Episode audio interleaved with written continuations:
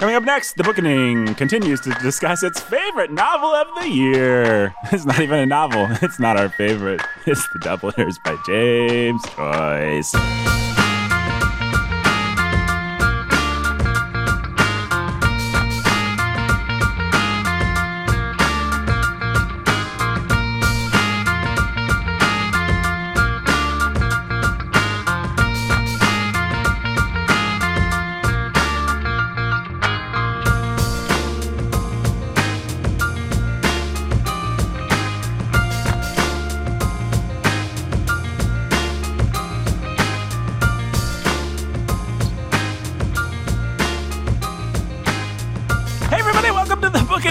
Is completely shot. Fun fact about this Bookening, we were recording it directly after recording some pickups for Sound of Sanity. I was shouting at someone Wasn't me. who had basically ruined everything.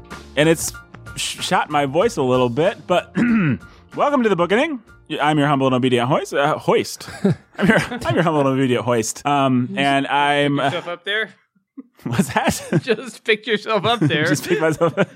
You're- like a hoist. I get it. We're just going to pause for the audience to finish laughing. Oh yeah. That's rich. All right. I'm just checking my watch. They're probably done now. Hey, everybody. Welcome to the Bookening. My name is Dan. Obviously, I'm your humble and obedient host. Joining you for our second episode on the Dubliners. Over there, we got Brandon Chasteen. He's the pastor who's a master of reading. Nope. How you doing, Brandon? No? Nope. You're not the master of master of No. reading. You don't even have a, you have a degree in divinity. Nope. You pastor people. You care about people's souls. I mean, I care for people's souls, but I'm not a pastor. You're like a shepherd, like a pastor. You're the ma- pastor who's a No. master of reading. no. No. think he's sitting over there. All right, over there we got Jake Menzel. He's the scholar who's a baller of reading. True. There you go. I, I'm also the pastor as a master of reading. I'll just bow uh, out I'll now. just take both of those titles. Jake will just be having conversations with himself before you know it. And we've got our special guest star. Whoa! He just happened to be just happened to be passing by. I didn't expect to be inducted. It's it's Benjamin Sulzer from Sound of Sanity. How you doing, Ben? I'm good, Nathan. How are Hey, you? hey, what, what's Sound of Sanity? If Bookening fans aren't listening to Sound of Sanity, tell them what it is. Oh, Sound of Sanity is a show about three guys, and we talk about things that make us feel insane, and we attempt to provide a little bit of sanity to our listeners, That's along with absolutely some right. along with some humorous stuff. There is, there are some humorous stuffs and Huh. things. Sounds very different than the booking. That's right. Now, who do you think? Obviously, me and Jake. We're the dynamic duo. We're the dynamic duo. yeah. Robin and Batman. Batman and Robin. Who would be the best third to join us? Join you for the Sound of Sanity. Or for the no, he means period, buddy. Oh, this period. I think Oh. he's saying this town ain't big enough for the four Oh, of I us. see. You know, I, I really don't know. I think Brandon has established his position with you guys long before me. Oh, so he he carries guns. Got a six oh, shooter. And Brandon carries Yeah, guns. I mean, you can see it right over here. I carry these guns right here. Oh yeah, terrified. He flexes his muscles, folks. If you weren't able to imagine, pro- appropri- I'm assuming you could, you could appropriately imagine that joke, but if you couldn't, then that's what happened. And once again, we'll pause, wait for the laughter to die down. That was a funny joke. Why am I making fun of it? I'm just being a jerk. I'm sitting right beside him and I couldn't see it. So oh, you can see the guns. Because I'm wearing a coat. Right. Yeah, oh. because you're wearing a coat. A large, That's baggy why, coat yeah. that contains multitudes of muscles, just like I contain multitudes of personalities, and other people contain. I, I, contain, I contain multitudes. That's like a thing that someone said, right? That's a famous literary quote. Yeah, it's Someone Walt Whitman. Walt Whitman. He contains multitudes. I'm kind of like Walt Whitman. You don't want to say you're like Walt Whitman. Just move on. Spontaneous me. um, oh, little blade of grass. see, these are the kind of literary jokes we make on the bookening, Ben. I wouldn't expect you to understand what we're talking about. I Obviously, don't, but I'm laughing anyway. That's kind of your job. All right, Ben, we're going to let you get out of here, but first you're going to help us with donor shout outs. You ever heard about donor shout outs? I have. Yeah, I love donuts. Oh, Ben, you love donuts? Oh, did you say donors? Uh, okay, uh, yeah, donors. Donors. I, I got it now. Yes. Okay, no, we'll pause for exactly one person to stop laughing. Ben. um, we have donors. and they pay us money. And if they pay enough money, then we shout them out. You want to help us shout them out just for fun and kicks and giggles? I would. Well, why don't you shout out Rhonda and Robert, the Lovebirds? Rhonda and Robert, the Lovebirds. That wasn't much of a shout out, Ben. It has to be a shout out. Ah, okay. Rhonda and Robert, the Lovebirds. All right. And Jake, why don't you shout out John and Jill, the Lovebirds, and Max, their son? John and Jill, the Lovebirds, and Max, their son. And Brandon, I'm sure you'll want to shout out Beth, the beloved mother of our beloved host. Beth, the beloved mother of our beloved host. You guys just both got owned, shout out wise. Those that was a shout out. I'm kind of okay with that. All right.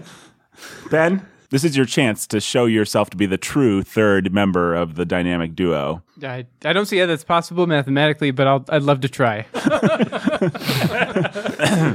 Do it. Let's hear it for Maya. Maya! Jake, do you want to maybe do the Maya one? So, No, no. well, you I'm just can, going to let that one ride. you can do Jay and Katie from Madison, who are cold and love cheese. Jay and Katie from Madison, who are cold and love cheese. Like Saturday Night Live. And Come Brandon- on down. you can do your best Saturday Night Live for Mr. Benjamin Tiberius. Mr. Benjamin Tiberius. And uh, uh, Ben Sulzer, you do Nathan, not Nathan. Nathan, not Nathan. And uh, we got Eric and Catherine, the Lovebirds. Wait, we already Didn't, didn't, didn't, already said them. No, you sure? No, we, Rhonda yeah, we and did Robert Jill and we've Oh, done. John's uh, on. there's, there's Okay. more than one set of Lovebirds. Which, by the way, Well, yeah, Jay we've and already Katie, done two of them. We know you're Lovebirds too, Jay and Katie. We understand, but you're also from Wisconsin and you love cheese and uh, you're, cold. cold. So you know, but not cold hearted. but not cold hearted. But you, but we understand. You're the Lovebirds too. We don't want to. So who who is this? Eric and Catherine, the Eric Lovebirds. and, Eric and Catherine, the Lovebirds. And finally, I need all three of you guys to give a big bookening shout out for our good old friend, Dr. X. Dr. X. I thought it was Professor X. It is. I'm sorry. I suck. Why do you do that? But I didn't mean to. My brain played a trick on me. All right, let's do a bookening shout out for mm, Professor X, please. Professor X. All right, Ben, get out of here. All right, Nathan, I There, will. There can be only one, and for the bookening, it's Brandon. But hey, I'll see you over on Sa- Sound of Sanity next Tuesday. Nice. Awesome. We'll be talking about something. It'll be awesome and fun and cool, and people should Christmas, listen. Christmas, man. No, Christmas. Yeah, Christmas. Oh, yeah. That's what's coming. That's what's coming. Yeah. Alrighty. Now get out. Bye, Bye, guys. Goodbye, Ben. We Bye, Ben. you. Well, folks, that was a fun interlude, but now we have to talk about the Dubliners. Here's what I want to say about the Dubliners. Have we already gotten through all the stuff? Yeah. I don't think we did it. We never did our baggage, did we? yeah, we did our baggage. Did we? We did our Yeah, I baggage. think, yeah. yeah. yeah. Surely somebody talked about baggage. I don't remember talking about my We, the baggage. airplane went over. We did baggage. Here's what I want to say, Brandon, about these Dubliners. What about them? You said that James Joyce basically invented the epiphany, right? He's Mr. Epiphany guy. Mr. He thinks he's so cool because he invented the ep- epiphany. He at right? least popularized it, Nathan. And the epiphany is what again? It's that moment at the end of the story where this character has a moment of self understanding and revelation. What's a famous example from a thing that everybody knows? Well, and what most of our listeners might know, a good man is hard to find at the end where the grandmother is about to be killed by the misfit. She reaches out and tries to touch him and says, Why, you could have been one of my own sons. Mm-hmm. And then she shoots. She, I mean, he, she doesn't shoot him, he shoots her. and then she shoots him. she shoots him dead. This is my revisionist history of the good man is hard. To Find. It'll soon be outed. That would be Bookstores We're reading that next year. That's Uh, From the history of the bookening, another one would be at the end of Anna Karenina, right before she throws herself under the train. yeah, She has that bright moment of epiphany where she realizes maybe she didn't want to do this. yeah. and then she has no choice after that. I'm pretty good friends with a police officer, and he says it's very sad how many suicides obviously regretted, it regretted. in the moment. Anyway, that's that's neither here nor there, but you don't want to have those epiphanies too late, and just don't commit suicide, folks. That's what I'm trying to say. What were we talking about? Oh, epiphanies. And so the famous epiphanies in the dead, in or in the dead, it's the whole story is leading up to the epiphany where he realizes His wife had a lover before him. and every I, how do I know anyone and am Yeah. I blah blah blah. So there's that, But for Mr. Epiphany, man, I don't know how many. What I'm getting to is as I read this story, I honestly, I'll just confess, I'm not well versed in James Joyce. I did not know that he was famous for the Epiphany, but I mm-hmm. was aware that epiph- an Epiphany was a thing that happened in a short story. And I kept thinking, where are the epiphanies? Man, if this had some epiphanies, it would sure be good. Yeah.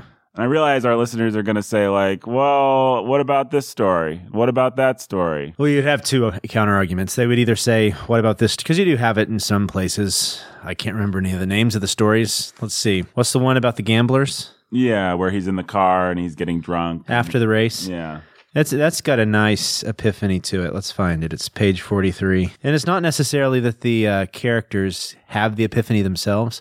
It can be an epiphany for the reader too. Okay. So he knew that he would regret in the morning, but at present he was glad of the rest, glad of the dark stupor that would cover up his folly. He leaned his elbows on the table and rested his head between his hands, counting the beats of his temples. The cabin door opened, and he saw the Hungarian standing in a shaft of gray light. Daybreak, gentlemen. And that's the last line. And so here's this guy. He's wasted all his fortune in one night, at least a lot of his money in one night. He doesn't want day to come. He just wants to rest, let his drunken stupor pass over him. And then you have the door open, and it's this guy saying, It's daybreak. So that's a nice little sharp, poetic moment at the end of the story. it's a nice, sharp, poetic moment. I guess I don't know what am I trying to say. What what I'm actually doing is leading to what I actually thought about these stories and what we let's like. What did you guys think about these stories? Is the question I'm getting to here, and I'm starting by saying what I thought was Joyce's profound mistrust of humanity to learn or better itself or find any kind of redemptive anything and anything that happens to itself wore on me and was pretty obnoxious and made most of the stories feel pointless with the exception of t- the two stories we're going to spend most of our time talking about which are Araby and the dead. But like the sisters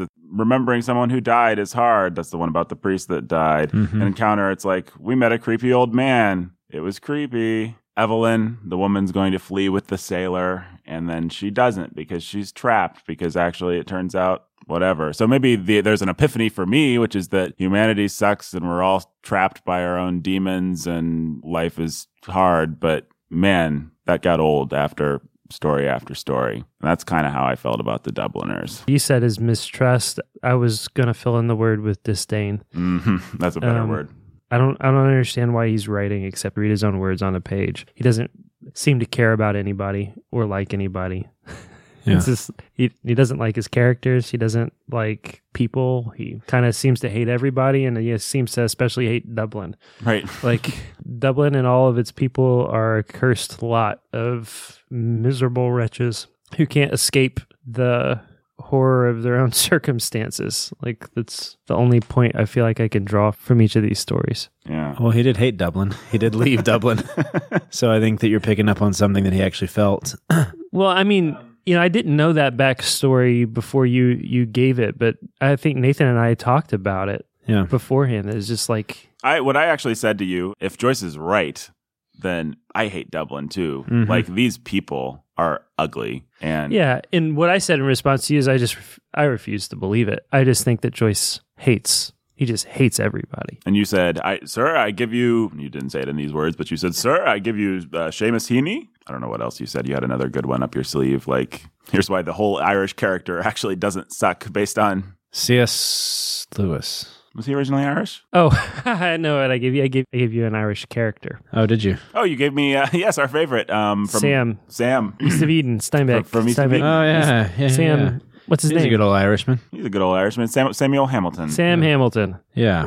What I felt reading him was this is a young man, and he was pretty young when he wrote these. He was in his 20s still. He was discovering his art. I don't think that many people actually write anything good in their 20s. Yeah. Usually experimenting and becoming the writer they will be in their 30s. Mm-hmm. So you see, for example, you see that with Bradbury, right? So Fahrenheit 451 is not his greatest work, but you see him working out what would eventually become Bradbury, the artist and Sure. the great writer. And so with James Joyce, the tragedy, I think, is that he could have become something really good Yeah. had he found some sort of hope and love for humanity. But Ulysses and all that, he just is what Jake was picking up on with him is that he just loved the sound of his own writing voice. Mm-hmm. He just really, really liked the fact, like kind of like Hemingway. Yeah. He really liked to read his own prose. Well, I like to read their both of those men's prose too, but but it's cold it is cold. Yeah. and it's heartless. There are some stories that get at a kernel of something, hmm like the the story about the father after he goes home and he yells at the baby. Yeah. Is that the same story where he punches out his boss and then goes and gets drunk? Is that the same guy? no, goes that's home? the guy. That guy's gonna cane his kid. Okay. Yeah. I'll say the Hail Mary. for you. Mary for your father. Opa, opa. It's the guy. He goes and his friend comes back and he's Oh, successful. yeah. That successful journalist, My little man, my little Yeah. man. He's just insanely jealous of his friend the whole time. and he thinks he could be a poet, And, and, he really wants to be a poet. Mhm. And But- he goes home and he's got this nagging wife. So she leaves and leaves him with the baby. and Says, "Just don't wake the baby up." And then the baby wakes up, and then just his epiphany is he's a horrible person. Right. Like how could? And every father has felt that moment. Just not all, it's not just all butterflies and rainbows when holding a screaming baby. Is it not? No, sometimes, you have you thoughts pass through your head that make you realize how horribly wicked you are. Yep. I figure none of that'll happen if I ever have a baby. No, it won't. I figure I'll just Just I'll be Barney and nail it. Thomas the Tank Engine Yep. the whole time. so that to say, so he did have some awareness of human psychology. well, he's a great observationist. If that's that's a word, right? Is that Yeah. a word? Yeah. Yeah. Like everything in this in these stories is well observed, down to the way that the people behave. The details are good. Yeah, the details of the psychology are good. I mean, he knows himself, he knows people. I assume a lot of what he's describing with the young men characters, especially like the gentleman, the guy that you just talked about who's jealous of his friend, mm-hmm. is stuff that Joyce had felt like, oh, I'm 10 times the talent that this guy is, but he's really popular for some reason. What's going on? Do you think Or- that's that's what Joyce felt? I'm reading into it wildly here, but I'm sure he'd had that moment in his life somewhere or, or other. Or the story about the conniving mother who allows the guy to basically sleep with her daughter and then sets it all up and it gets a good little match for her daughter. Or the other story about the mother that ruins things for her daughter with the Theater thing. the, the whole theater story. Those are well observed stories of human nature and of how people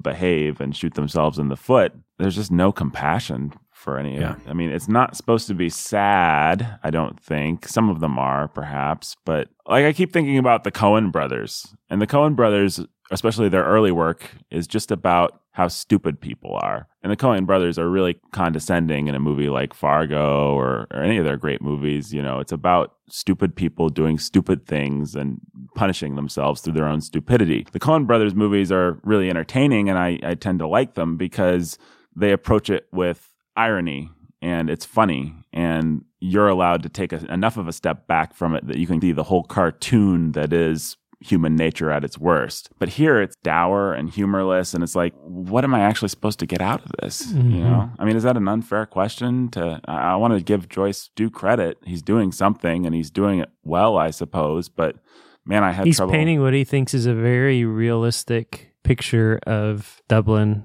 that is really bleak and nasty. I don't actually I'm not sure I believe what I just said because I I almost especially knowing the history want to I'm not I'm not going to be able to to think of it as being less than vindictive.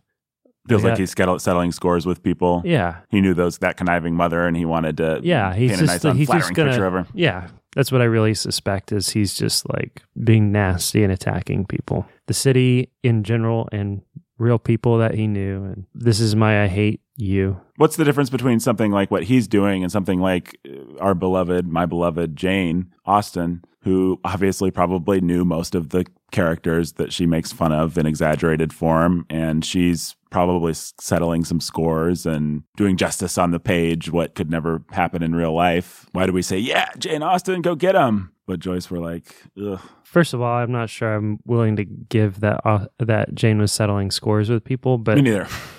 um, I take it back. It's a dumb question.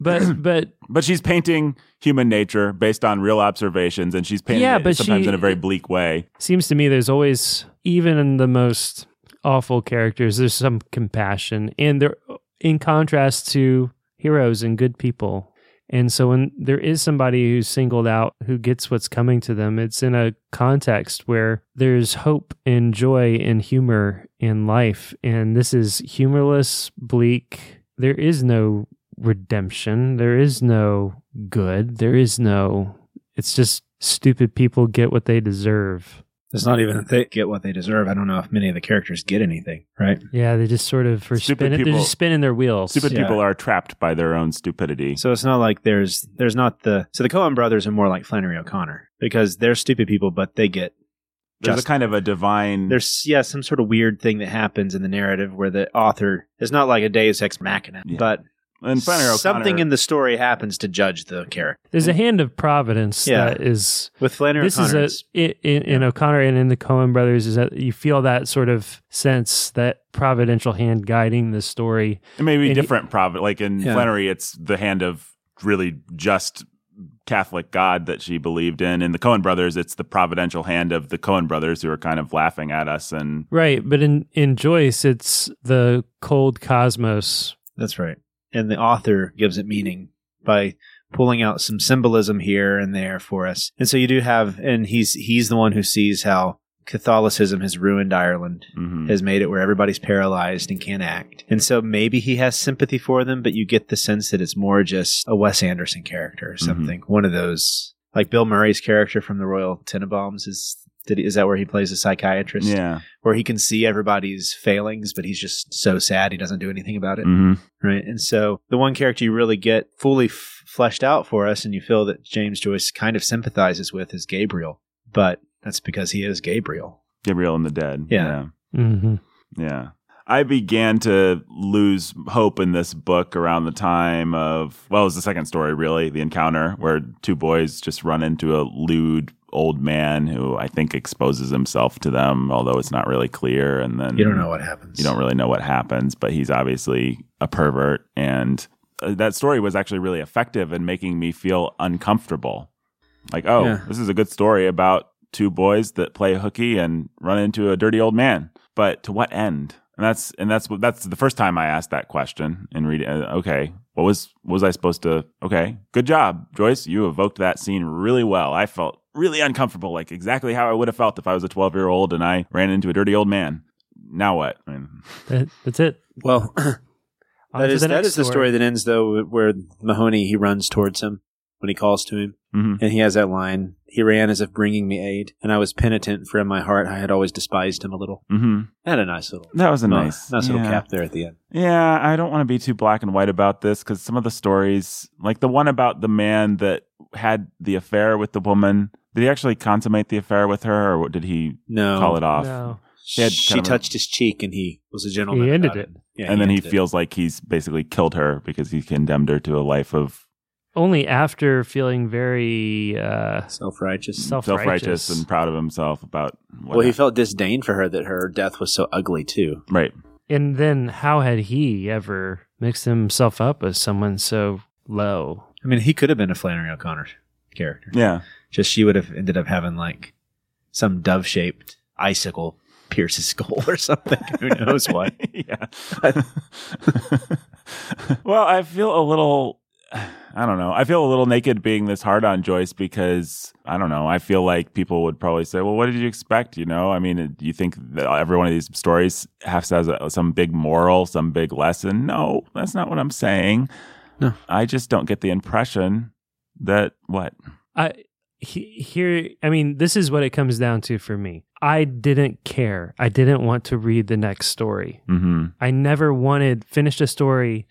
One time, one time I finished a story and thought, "Oh, I want to read the next story." Mhm. And that was when I read Araby. That's it. And this is a book of short stories. It's short and it was the toughest slog of anything that we've done all year long, including Anna Karenina, which is 850 pages, Heart of Darkness. Heart of Darkness. Which is dense paragraphs. And Heart of Darkness words. was a joy compared. Oh yeah. Absolutely, it was a joy. And I turned around like, and it was like, you know, I had worked myself ahead, and I was excited about Dubliners because it was short stories, and short stories are fun and easy. And I was just going to keep flying on. It's like I hit a brick wall, Mhm. and man, I I, I lost my taste for reading. You know, that's uh, really I- like I I, agree. I just didn't care. I didn't want to. I wanted to do anything but sit down in the evening and read this another short story and slog through another one. You know, I finally finished and I turned around and I picked up Till We Have Faces and I devoured it in two days. Why? Because I don't know. Lewis like loves the story he's telling, and he loves the characters he's created, and it's fun, and he's a good writer. In the not like he's not sophisticated like Joyce. He, well, he doesn't think that he's the high artist that Joyce thinks he is. He's hmm. not trying to be. He's And just trying to tell a story. And and that's where we always always come down on, on this show is give us a good storyteller. If you if you got a good story and you're excited about the story and the characters and you can communicate the story to us, give us Bradbury, Yeah, give us Steinbeck. Steinbeck, and we'll forgive you for being purple in your prose and or having low style or whatever it is. Hmm. But I just can't like I I find it hard to forgive something like yeah, this. I tried to be a in a in the last year I was in grad school. I tried to be a part of this reading group that was doing Ulysses, and I went to one meeting. And it was a prof- two professors and a bunch of grad students, and it was basically the, them sitting around trying to prove to one another two things: one, that they really loved the style and they understood how wonderful the style was. Yes, yes, everybody, the style is wonderful. Don't you see how beautiful the style is? And the other point was, and we can get all the illusions and look how smart he was, and he's a very clever guy. And that's what Joyce was, and he you can see it here. He was a brilliant student. He was very proud, and he ended up writing stuff that matched that. Every sentence is perfectly tuned. You know, no, no word is really out of place. It's very well balanced. It's beautiful sounding, but he doesn't mix that with the other things that you need, which is the compassion to really have a great story. Like with a poet, you want them to have real empathy for human feeling. For a novelist, you want them to have real compassion for the people they're writing about. And so why no why Tolstoy and Austen are the greatest novelists we've read is because they have every bit of talent that Joyce has when it comes to prose writing, but they also have the compassion. Mm-hmm. And they can tell a yarn as well. Right. You get those three things together and you have a masterpiece. Yeah. Well, I, I I don't think I mentioned this on the last episode. I hope I didn't.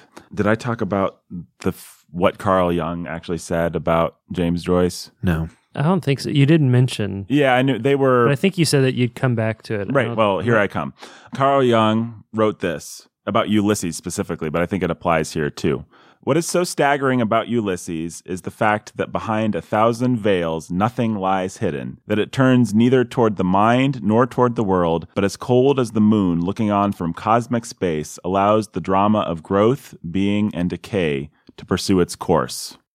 That's what Carl Jung said, and I think that sums up how I felt. I've not read Ulysses, but I think it sums up a- lot of how I felt about Dubliners. There's no particular compassion for these characters, and for me, I think that's the that was certainly the breath of fresh air about coming to Till We Have Faces. Immediately, you realize C.S. Lewis has, and we'll be talking about this next month, but C.S. Lewis has compassion for his character. He loves the fox. The fox is based on some great scholar that he loved, and you can just feel warmth coming from that book. He's excited about telling you. I don't know why Joyce wanted to tell any of these stories. Mm-hmm. Yeah. I don't know what was interesting. It's like he chose them at random. It's like he had a dartboard of all the experiences of his life and he just threw darts. Oh, one time I saw a dirty old man. Oh, one time I got drunk and this happened. It's like, why does any of this matter? You're not giving the, me, you don't, ha- it's not that it has to have a moral. It's not that it has to have a didactic point, but there has to be a reason that I read it. It has to have Yeah. done something for me, even if it, ju- it just had to make me feel like the Coen brothers. They don't particularly teach me anything besides that people are stupid, but at least they make me feel suspense or they make me laugh at my own stupidity, at the stupidity of these other people. You know, it's like Joyce isn't, Or sorrow. I mean, or sorrow. Yeah. in No Country for Old Men, you feel sorrow for what is this, Llewelyn and the girl? Yeah, Llewelyn well. and the girl. Yeah, yeah, sorrow. And that's what I kind of expected from these stories because they are so sad. They're about people Yeah. trapped by the past, trapped by guilt, trapped by shame, trapped by these different things, but you're not really given a way into that, you know? Maybe you bring some of that and you feel sad for this or that story, but you don't get the impression that Joyce ever felt all that hmm sad. No, it's because he wasn't. I don't think he was very sad for them. With an author, so he's trying to be very, this is realism. He's trying to distance himself because he felt like that's how you make high art. But if you're going to have an ultimate, uh, like someone who's really rigidly realist like that, where he's completely trying to take himself out of the storytelling. hmm So Steinbeck, he doesn't take himself out of the No, storytelling. He's all over his story. hmm And so is Dickens and guys, you know, Austen in a way is not at all either. She's very much, her voice is there. Tolstoy, his voice is there, but he's still trying to be a realist, but he has the compassion for his characters there. I think that's the. So, I was just thinking about the difference between because Tolstoy is so much of a realist in what he gives you. All he gives you all the materials. It's it's like you're watching a movie or you're just transported in time or something when you read Yeah. Tolstoy. Similar to what Joyce does with his prose, but Tolstoy has such compassion and empathy for everyone. Everyone in his stories, whether it's the count, whether it's the seducer, whether it's Anna's stupid brother, whether it's Anna's husband, whether it's Anna herself, whether it's um, everybody. You know, there's got to be at least, I want to say over 20 characters that we just are, maybe it's just 10, but Yeah, yeah. if it's 10, then that's 10 more than you know we get in a lot of books you know where we're just we suddenly know them and we know how they feel and we feel what they feel and it's Mm-hmm. It's that it's that, it's that way with War and Peace too. Mm-hmm. You have like a cast of fifty characters, and you feel for each and every one of them. Even the small characters get like this moment that captures who they are. And Tolstoy was able to work with symbolism as well, and have that. A lot of people praise the symbolism in this, but that doesn't make it a great work of art. And so with Joyce, T.S. Eliot was writing at the exact same time. Um, Ulysses was published in 1922. Wasteland was published in 1922. Both kind of worthless, just modernist artifacts, really not worth reading. T.S. Eliot went the opposite direction, though, and he actually became warmer, and because he became a Christian. And so some of his later poetry, some of his his best poems is his Possum's Book of Practical Cats for kids. It's amazing. It's really fun to read to your kids. My kids love to read it out loud. And you guys all go see the musical cats you sing oh yeah, songs along You dress in glitter. You dress in glitter Put on a and cattail. spandex and Yeah. cattails cavity macavity It's actually, there's I no hate the fact that that's based on T.S. Eliot's book. I really hate that why fact. did they do why did Andrew Funny Lloyd fact, do it you guys know my dad. Yeah. That's the only musical he's ever gone to see. I can and see he- why he would never go to he hated it. of course he did No. oh that's so funny poor guy of course he never saw another one I'm sorry what were you saying oh, so that's the trajectory Yeah. Lewis, not Lewis, T.S. Eliot Yes, oh, went. went on, yeah And then he wrote some fun plays like Murder in the Cathedral. Mm-hmm. And then, but Ulysses, James Joyce just went further up. up Can't, creek I can't say up that. into, further. up Now, into his y- head yeah, well, What? there are a thousand metaphors for James Joyce, and none of them are appropriate for Yeah. a family friendly podcast. but we can say you know what they are folks Yeah. if you're You You know what they are. you know what they are So the last point I was going to make then, along with that metaphor I can't say, right the character that he the, is the most like is the perverted old man. He is an exhibitionist with his work Yeah. because all his writing is just about himself. It's just like, look, Very self involved. yeah, and that is what you never want with good art. You don't mm-hmm. want the author to be self-involved. That's the problem with Hemingway too. Is he was just over there drinking his wine and like, look at me, I'm amazing. But Hemingway, at least, like, is kind of amazing. I mean, He Hemingway was a kind of a manly guy with the. He was a jerk, but his bravado is its own entertainment. At least it's kind of fun, but at it, least it'd he's get fun. but I it gets think. tiresome. It, it does get very tiresome because T.S. Eliot became good when he f- began to forget about T.S. Eliot. Like the Lord of the Rings, it's good because Tolkien didn't care about Tolkien; he just cared about the world he was creating. Yeah. right. Yep. That's my thesis: is that he's very, very self-involved. He's a narcissist, mm-hmm. and that just makes for a bad artist. well, he knows himself very well, and And so very, Gabriel is well drawn. Yeah, he, he's he's and he's not afraid to use himself in a way that I I, I want to say like the word pornographic, but that's not quite right. But it's like when you said exhi- exhi- exhibitionist, I think that's right. James Joyce has an almost bad lack of shame about just like a good writer. I think will draw the line somewhere in terms of how deep he explores his own wretchedness. It's Jake's August Augustine thing, folks. You can listen to What's that? what episode was that? Look at the carcass. Oh, you can listen to our Millhauser part two. That's what it was. Uh, That's a really good episode of the Bookening, by the way. Nice discussion of art. If you skipped that one because you don't care about Millhauser or whatever, Jake had some nice things to say in that one. Um, you should go back and listen to it. Thanks. Okay, there are two stories that we did like in this, right, guys? Yeah. The first one was Ulysses, or no, crap. Freudian slip. Not even a Freudian slip because it's reveal it's nothing about me, um, just a slip. Uh, the first one was Araby.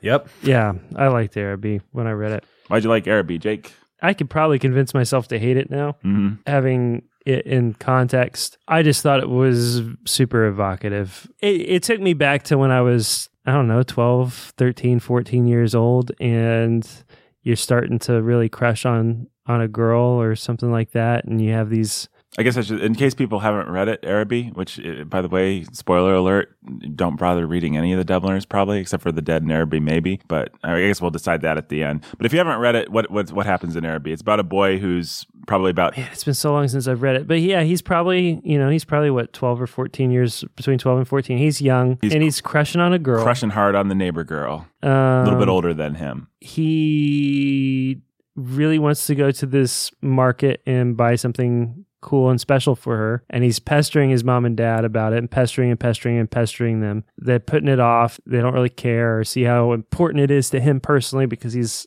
so focused on doing this thing. Uh, finally, dad's like, "Oh yeah, yeah, yeah, that thing I forgot," you know, and he's like runs and gets on. Does he get on a train? I don't remember. Whatever. He Yeah. it takes him. He gets he makes he it gets there. there basically at closing time, and he has to rush around and try to find something, and can't find the right thing, and then he realizes he's just not gonna be able to pull it off, and it's frustrating and sad. And Yeah. um, I've had that exact experience multiple times. I feel like at least of As a kid, you had that experience. yeah, absolutely. I and I think it's been uh, wanting to buy something neat or cool or special for a girl, for a girlfriend or uh, some girl I was crushing on, and it'd be like a Tuesday or Thursday night. Tuesdays and Thursday nights we went to visit with my mom, and that was like from five thirty to eight o'clock. We had this window of time. Sometimes I could convince her to take us to the mall if we had time or something like that. And that's when I would try to do something like that because my dad would never be on board with that, but mom would let me run the mall. And it just evoked all these feelings of like 12 to 13 to 14 year old romantic Jake who's going to buy, go into Claire's and find a necklace or earrings or something that was to, you know, I don't know. girl. I don't know what it was, but just that frustration of Mhm. that anxiety of we're running out of time. I have this thing I want to do. I really care. I want to try, and then you know it just never really It doesn't work. Yeah. working, and nobody really cares and feels the pressure that you feel. And I hadn't felt those feelings in a long time. You know, he nailed it. That was kind of fun in a very painful sort of way, but it was just. Oh yeah, I remember that guy. That was miserable. What an awful time of life. I would never want to live that over again.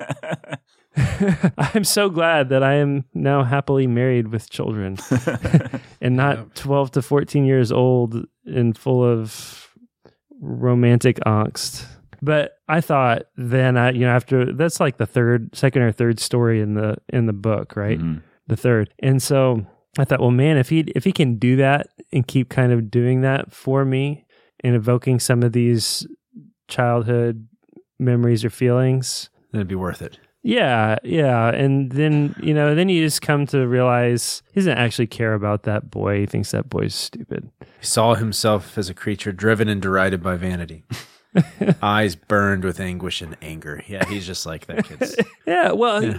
It is right. Like, it is how you you feel so stupid. Mhm. Like, you just Yeah. feel this is all so stupid. I'm so stupid. Yeah, and uh, you're right about the Everything I'm trying to do is just so stupid. What's wrong with me? Even if I had come up with a perfect, what was I to do? Was it really going to work? It was, what's, And the details are Uh. all good too because he goes into the one shot. Well, the lights are already going off in all the other stalls, so it's already growing dark Yep. inside this big warehouse where he's in. And then he goes to the one stall that's like still open, and the teenage girl is over there flirting with the boys. and Right, doesn't want so pay him wanna- any mind. She's irritated that she has Yeah. to wait on him. Yeah, but Yeah. also kind of worried that he might be shoplifting, and so he's Mhm. trying to look like, and so you can just feel it. Yeah. the tension's there. So he's he actually really is good at the dramatic narrative tension when he wants to be. yeah.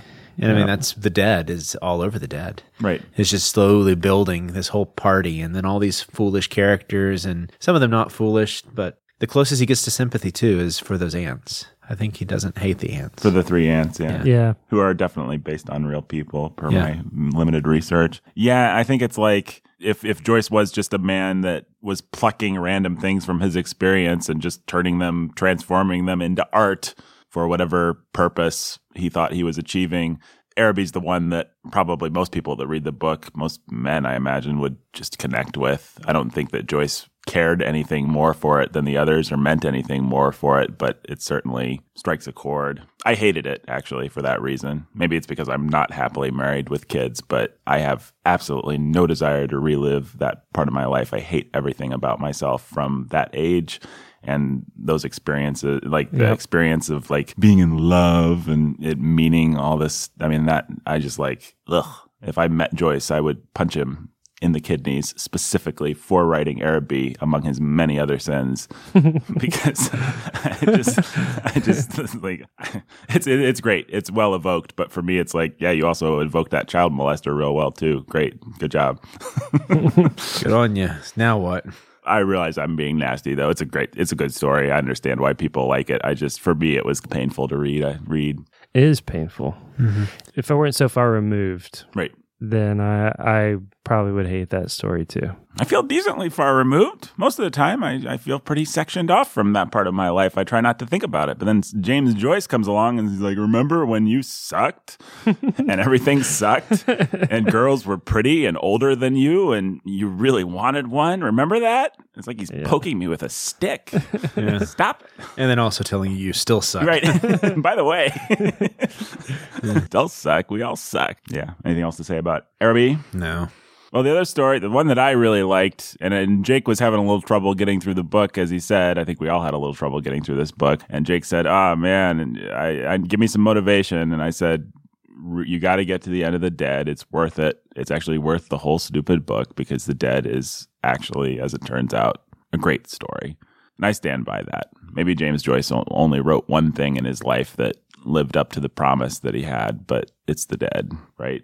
Oh yeah. Yeah. It's because it's uh, Irish. Yeah. It's about loss and death and sadness and mm-hmm. ghosts and Yeah. It's just Irish. The whole thing's wonderful. It reminds me a little bit of the opening hour or whatever of The Godfather, where you're just at the before all the mafia stuff, Yeah. where you're just at the wedding and you're just observing the kind of Italian culture, and the Godfather's in his office talking to people, and you're seeing all these different little vignettes, and it just reminds you of every drunken party that you've ever had with your family. So, and all the different characters and all the different relationships. So there's that, which is something that Tolstoy was really good at too. Those kinds of party scenes he was Yep. always good at. But The details are good there. oh, they're perfect. Yeah. yeah. hmm I had I had trouble at the beginning, but that was because I didn't have You'd lost all trust. In, I'd lost trust and hope that he was going to deliver anything, right. and so it was just more. We we get started with Gabriel being this painfully self conscious, self aware, and uh,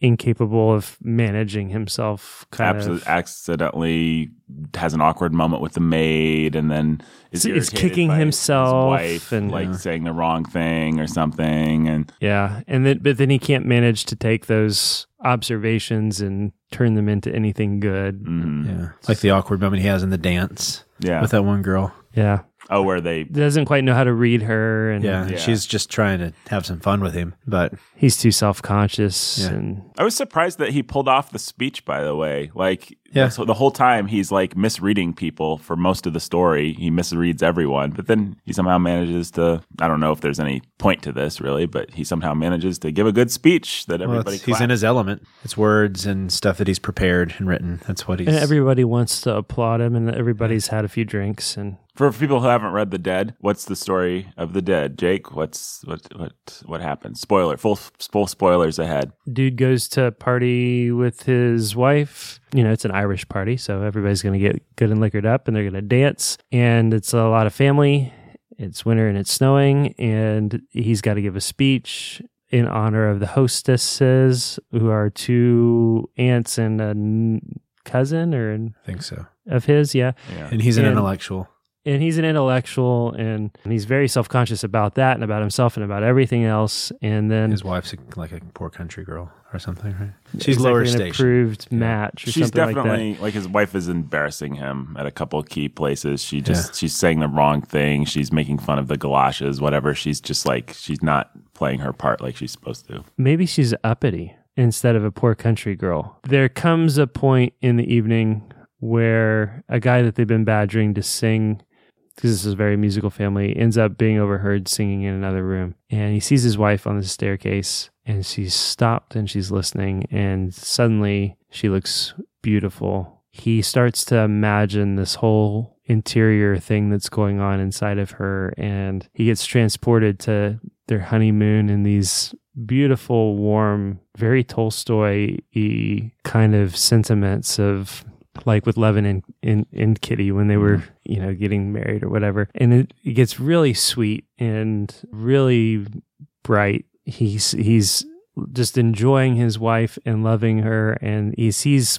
love in her eyes, a romantic thing going on. And he's got all of these ideas and he can't wait to get back to the hotel. He's going to make love to her and it's going to be sweet and awesome. And it's going to be like their honeymoon again. And, you know, things had been dull and drab and, and suddenly, you know, the, all, all this stuff happens and then they, they get back to the hotel and something's wrong and can't figure out what and he's trying not to be frustrated he's going to try to move her along and then finally gets her to talk and then she starts telling him about this lover that she had that she was reminded of by this song. And then he realizes everything he saw he imagined and made up. This is about this dude that she was in love with who died. Or more specifically, that was in love with her. We don't really know Eh, the truth exactly about Yeah. how far it went or how much she reciprocated, but we do know this guy stood outside the rain when he was sick because he had to come see her and then he died shortly thereafter. Yeah. And there is our protagonist at the end with the snow falling, realizing that there was somebody lying cold in a grave who had died for this woman that he's married to. And you have this sort of very, sorry, still haven't come up with a better word for it, wistful hmm sentiment that you're left with. Brandon, you got to open, read the, since we're spoiling it, you might as well read how it ends. That's what I was going to say. The whole last paragraph? Yeah, why not? A few light taps upon the pane made him turn to the window.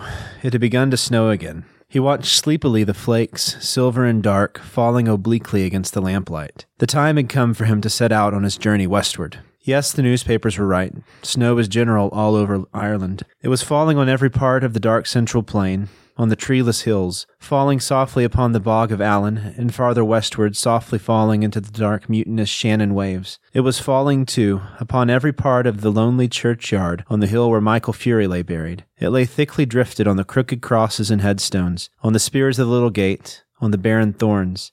His soul swooned slowly as he heard the snow falling faintly through the universe, and faintly falling, like the descent of their last end, upon all the living and the dead. Yeah, That's quite the last paragraph. it's masterful. Probably one of the top five last paragraphs in all of literature. Yeah.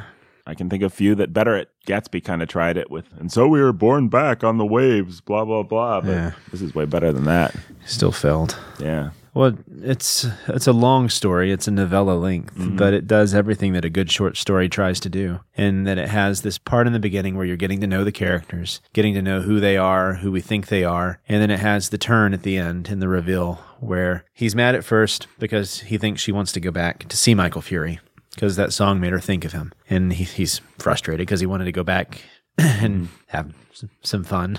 And she suddenly is cold. And that quickly moves us into him realizing what a lot of us, I think, eventually realize is that you just really can't know another person, how unknowable everyone else is. Mm-hmm. I mean, it's the kind of cheesy feeling we get. I guess it's not a cheesy feeling, but you know, you see somebody at Walmart and you realize, you know, they have all these thoughts and aspirations and stuff, and you might want to disdain them, but their life is a life and completely unknowable to you and they'll move on and they'll have relationships and children and laughter and all this stuff that you'll never see or know. And there's all all over the world all these lives that are being lived. And it's a mm. weird thought to have. And all these lives that have been lived. yeah There's all a word actually. the- There's a French, I think, word for this. It's the feeling. It's the feeling you literally get when you're in the mall or Walmart or something, and you see someone. When just when you meet another person and you realize they have their own story that exists outside, and you get that just weird. and you have completely no access to Yeah, and you have no access to it. They were oh. born and they're going to die, and they've. It's what's an not- yeah. thing.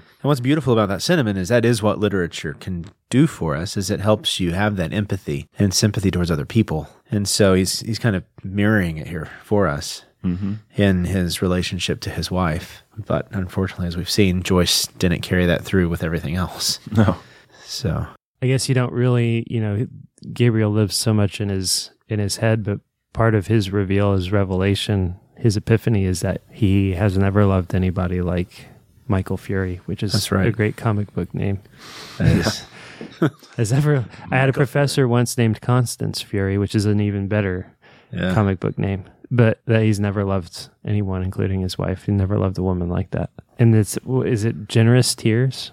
Yeah, yeah, yeah. One of my favorite parts Generous tears fill Gabriel's eyes. And then I like his curious eyes rested long upon her face and on her hair, and as he thought of what she must have been then in the first time of her girlish beauty, a strange friendly pity for her entered his soul. He did not like to say even to himself that her face was no longer beautiful, but he knew that it was no longer the face for which Michael Furey had braved death. That's right. That's a wonderful. Just that sentence is like maybe that's the best way to criticize a story is to write another story. And J- James Joyce wrote the criticism of the Dubliners in this because there's all the compassion, all the self knowledge put to good use that we want in the other stories. I mean, there's just a, a really relatable human. I mean, looking at someone who's aged a little bit, looking at someone you love who's gotten older and not wanting to quite acknowledge it, but also acknowledging it. I think everybody's been there kind of a thing. And we don't know what Gabriel does with his epiphany, but it's nice to think that he could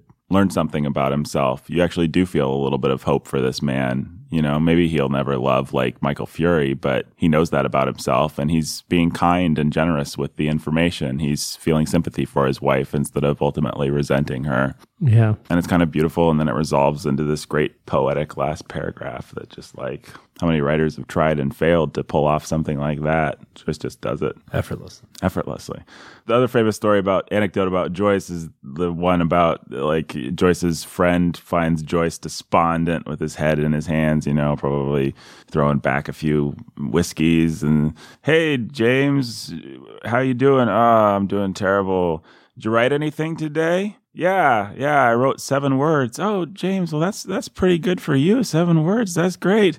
But I don't know what order they go in. It's like that's a famous, I don't know, probably apocryphal, but that's a famous yeah. James Joyce anecdote. So it probably didn't come easy for him, but he sure knocked it out of the park there. I mean, I love, I love, I love, I love the fact. I love it when a writer takes a risk and gets away with it. That's one of my favorite things. Faintly falling, falling faintly. Yeah, yeah, yeah. I mean, what nerve? What nerve? E.B. White and Mr. Strunk would be quite unimpressed by that. I, I'm sure they loved it actually, but no writer should ever try anything. Like his soul swooned sw- slowly, tons of alliteration, as he heard the snow falling faintly through the universe and faintly falling, like the descent of their last end upon all the living and the dead. Like every bad high school writer writes sentences that are almost like that. But and not they're- quite. And therefore laughable, and therefore the most ridiculous thing. Like this sentence was either going to be the most ridiculous, stupid sentence ever written, or it was going to knock it out of the park. And fortunately, because it was absolutely perfect, it knocked it out of the park. If it had been anything less, it would have been ridiculous. Yeah. Oh, James Joyce, mon amour. mon amour. what a writer you could have been, Joyce. What you could have been. But you weren't, so hmm. Sayonara. Fail. you're dead now. Yep. And I'm not even sure it's snowing in Dublin at the moment. Probably not, but you know, James Joyce is dead. My grandma's dead. Lots of people are dead. Some people are alive. We're all part of one big thing, and yet we can never know each other. And if you want to experience some of the weird, sort of transcendent uh, wistfulness of that, then you should read The Dead. It's a good story. You should. Guys, would you give the BSOA, the Bookening Seal of Approval, to the Dubliners? No. No. No, me neither. Would you give the BSOA to any particular stories in the Dubliners? The dead. The dead. The Dead. Any other stories? What about the creepy old man? Yeah. No. No. no. What about the mother that's Nope.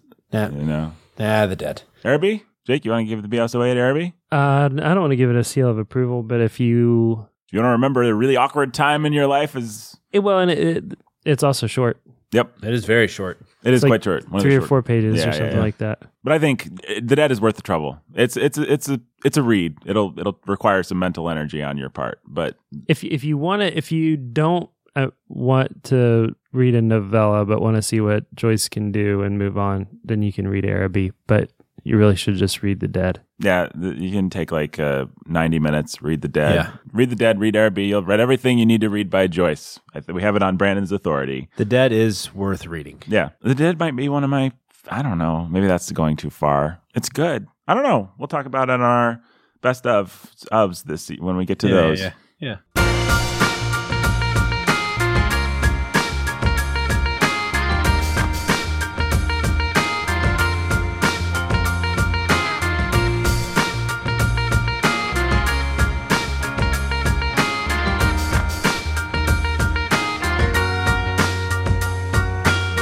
The Book of the Day was written and produced by Nathan Alberson. It was performed by Jacob Menzel and Brandon Chastain. Go to Warhorn Media for lots more great content. You can visit us on Twitter, Facebook, whatever you want to do. You can find us on all the places. Uh, please leave us a nice review. We're so thankful for our nice reviews. Lauren A. R. A. wrote, left us a nice one. Other Yeah, people- thank you, Lauren. It was really sweet. That was really sweet. Yeah, we we are so encouraged when we see five stars, but we're also we're really encouraged by is when people say something nice, like I like to hang out with you guys and hear your thoughts and stuff like that. That's really nice, and uh, it helps you know drive the volume of the podcast and enables us to do it for business reasons and stuff. It's also good. Speaking of enabling us to do it for business reasons, if you do appreciate what we do, hmm you can support us at patreon.com forward slash the bookening for as little as a dollar a month, Oh, four yeah. dollars a month. Every little bit really does help. If everybody that listened to this podcast gave a dollar a month, we'd have a lot of money. That's true. actually. Um, like a million dollars, I think, a couple million, Couple a month. a month, yeah, at least, yeah. We'd have a couple thousand. Yeah, no. We'd have a couple thousand a month. Yeah, yeah. Um, Well, come on, people. That's not much. It's, it's just a dollar. It's just a dollar, Dollar. guys. mhm. Do you want to do ten? Four dollars, ten dollars, ten dollars, and get a donor shout out. Donor shout out. Get your name. We'll come up with a fun All- nickname for you. Man, it would make 2,000 of you, yeah. it that, would- that would it- just. How would we do that? it would make it would make uh, this show much easier to do.